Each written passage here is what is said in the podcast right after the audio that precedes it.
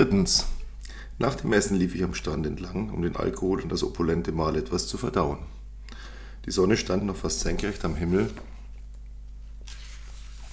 und der Sand glühte flirrend in der Mittagshitze. Ich versuchte ganz nah an den Hecken der Privatvillen zu laufen, an deren Fuß der Sand einen Hauchschatten abbekam. Die Hecken waren hoch und die Gärten dahinter nicht zu sehen. Die meisten schienen nicht bewohnt. Aus manchen drang der ein oder andere Seufzer, der verriet, dass sich hier gerade ein Pärchen liebte. Die Insel war schmal an dieser Stelle und ich erreichte die Biegung, die auf die andere Seite führte. Ein wenig wollte ich trotz der Hitze noch laufen. Hier gab es ein paar hundert Meter keine Häuser und keine Hecken mehr, so dass ich ein Stück durchs Meer lief, um mir die Füße nicht zu verbrennen. Der Strand wurde immer schmaler und dann kam ein weiteres Haus, das tatsächlich einen eigenen Strand hatte, statt eines Gartens. Großen Fensterläden an den Terrassentüren waren angeklappt, also war es scheinbar bewohnt. Es war viel größer als die anderen Gästewillen. Eventuell wohnte hier der Besitzer der Insel, vermutete ich. Der viele Wein zum Mittag machte sich bemerkbar, und nachdem ich mich alleine wähnte, gönnte ich einer der Palmen, die das Grundstück abgrenzten, eine Erfrischung. Es ist lange her, dass ich einem Mann beim Pissen zugesehen habe. Ich zuckte zusammen, lief rot an und versuchte zu erkennen, wer das gesagt hatte. Eine Frau stand rechts von mir, keine Ahnung, woher sie gekommen war, wobei Frau passte für sie nicht. Sie war eine Dame, vielmehr eine Göttin. Ich erkannte sie sofort. Als ich jung war, war sie ein Filmstar gewesen, einer der ganz, ganz Großen. Und ich stand hier und pinkelte in ihren Garten. Ich wäre am liebsten im Erdboden versunken, aber ich konnte nicht aufhören. Es lief und lief und gleichzeitig merkte ich, wie ich hart wurde, weil sie mir dabei zusah. Entschuldigen Sie, ich, es war so dringend, stammelte ich. Sie lächelte. Lassen Sie sich Rückzeit. Es kommt nicht mal so oft vor, dass mir ein so junger Mann seinen Penis zeigt. Oh Gott, endlich war ich fertig und verstaute alles hastig in meiner Badehose. Dann sah ich sie zum ersten Mal voll an. Sie war bestimmt weit über 70 und ihr Gesicht verriet, trotz zahlreicher Versuche verschiedener Schönheitschirurgen, dass sie ein ausschweifendes Leben geführt hatte. Aber sie war braun gebrannt und wirkte so vital wie ein junges Mädchen. Und ihre Augen. Diese Augen strahlten und verrieten, wie unglaublich schön sie einst gewesen war. Ich erinnerte mich an all die Berichte, die ich gelesen hatte, ihre Affären, die zahlreichen Ehen, die Exzesse. Ein Leben nach den Regeln des internationalen Jetsets. Sie war eine dieser Frauen gewesen, die ganze Kriege hätten auslösen können, mit nur einem Blick, einer Geste, einem Wort. Ich hatte sie bisher nicht gesehen, seit ich auf der Insel war. Vermutlich legte sie auch keinen Wert darauf, die Partymeute um sich zu haben, die Neureichen, die modernen Promis, die heutzutage ohne viel Aufwand zu Stars hochgehypt wurden. Anders als damals, als es noch ein bisschen mehr bedurfte, um wirklich im Olymp der ganz Großen zu sein. Sie hatte noch dieses Charisma, diese Aura, die einen Menschen zu etwas Besonderem macht. Etwas, das man nicht in Likes und der Zahl der Abonnenten und Fans einer Internetseite messen kann. Es war etwas, das man spüren musste, das man nur spüren konnte, wenn man so einem Menschen nahe kommt, sich in seinen Bann ziehen lässt, beziehungsweise in seinen Bann gezogen wird. Denn man hatte ohnehin keine Chance, sich so einer Ausstrahlung zu entziehen. Darf ich Sie auf einen Drink einladen? unterbrach sie meine Gedanken. Wenn Sie einen Vandalen, der in Ihren Garten pinkelt, wirklich in Ihr Haus lassen wollen, gerne, erwiderte ich lächelnd. Sie hatte mich in den Salon geführt. Draußen war es zu heiß und ich genoss die Kühle im Haus.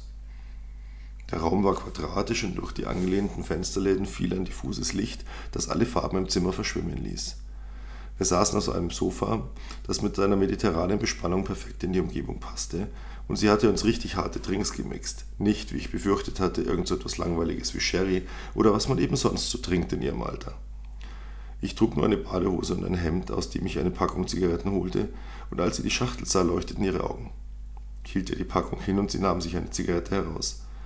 Verraten Sie mich bloß nicht. Ich habe hier so eine Aufpasserin, so ein junges Ding. Sie hat eine Liste von meinen Enkeln bekommen, was ich alles nicht darf. Fragen Sie nicht. Dabei fing sie an zu lachen. Ein kehliges, raues Lachen, das, ebenso wie ihre Stimme, wohlige Schauer über meinen Rücken laufen ließ. Sie wartete wie selbstverständlich, bis ich aufstand und ihr Feuer gab.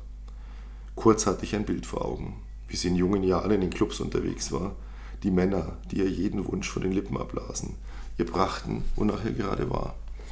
Vermutlich hatte sie in ihrem Leben niemals eine Türe selbst geöffnet oder sich eine Zigarette selbst angezündet. Ich konnte meinen Blick nicht von ihr wenden. Ich sah nicht die Falten, nicht die leicht gebückte Haltung, ich sah nur ihre Augen, ihre Schönheit, die sie in sich trug und die sie umgab wie ein schimmerndes Licht. Sie faszinierte mich so unendlich. Ich stellte mir vor, wie es gewesen sein musste, mit ihr zu schlafen, damals einer der Auserwählten zu sein von den unzähligen Verehrern, die ihr überall hin folgten. Schlafen Sie mit mir. Ich sagte es einfach so. Es war unverschämt unmöglich, aber es fühlte sich irgendwie auch richtig an. Das ist jetzt nicht ernst, oder? Ihre Stimme war noch einen Hauch tiefer geworden und in ihrem Hals begann eine Ader zu pochen. Doch, bitte wirklich, erweisen Sie mir die Ehre. Ich sah sie fest an und merkte, wie ich eine gewaltige Erektion bekam. Sie blickte mir in den Schritt, schluckte, nippte an ihrem Glas, um Zeit zu gewinnen. Was für ein Unsinn. Wissen Sie, wie alt ich bin? Wissen Sie, wie geil ich gerade bin? Sie lachte wieder dieses kehlige, raue Lachen. Sie sind doch mit diesem jungen Ding hier, dieser Sängerin. Was wollen Sie mit mir? Ich bin alt und nicht mehr sehr ansehnlich. Ich stand auf und machte ein paar Schritte auf sie zu. Es sind ihre Augen. Ich sehe in ihren Augen, wie unglaublich schön sie sind. Immer noch sind. Ich stand jetzt vor ihr und sie stellte ihr Glas zur Seite, umfasste mich mit ihren Armen und packte meinen Po. Dabei lehnte sie ihren Kopf an meinen Schoß. Und alleine diese Berührung machte mich fast besinnungslos. Eine ganze Weile verharrten wir so und ich wusste nicht, was ich tun sollte. Da fing sie an, meinen Schwanz zu küssen. Zuerst durch den Stoff der Badehose, dann zog sie sie herunter und nahm ihn in den Mund. Ich fasste in ihren Nacken und begann ihn zu streicheln, während sie meine Eichel abwechselnd sanft mit der Zungenspitze umspielte und dann wieder fester leckte und zog. Mir war fast schwarz vor Augen, sie war einfach unglaublich. Ich sah noch, noch Lichter vor mir tanzen und bekam kaum mehr Luft. Und jetzt packte sie meine Eier und massierte sie.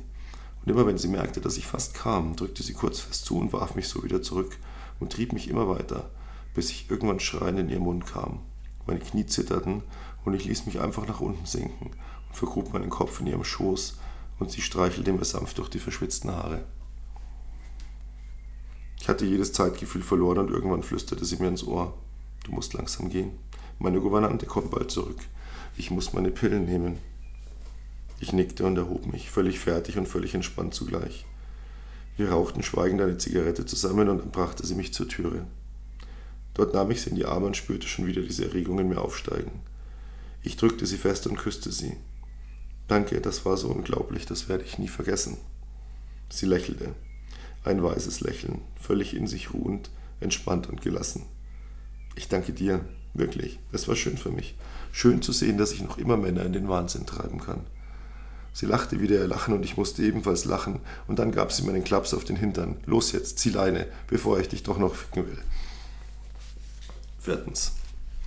Serena und ich waren, da ja zumindest offiziell ein Paar, in einer gemeinsamen Gästevilla untergebracht. Der Bungalow hatte drei Schlafzimmer und ebenso viele Bäder, einen großen Salon und eine Terrasse, die sich in einen der kleinen Gärten öffnete, mit bezauberndem Blick aufs Meer.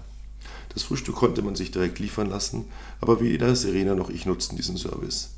Uns genügte beiden die Espressomaschine, die es im Haus gab. Da ich auch hier fast nie schlafen konnte, saß ich bereits vor Sonnenaufgang auf der Terrasse und blickte einfach aufs Meer.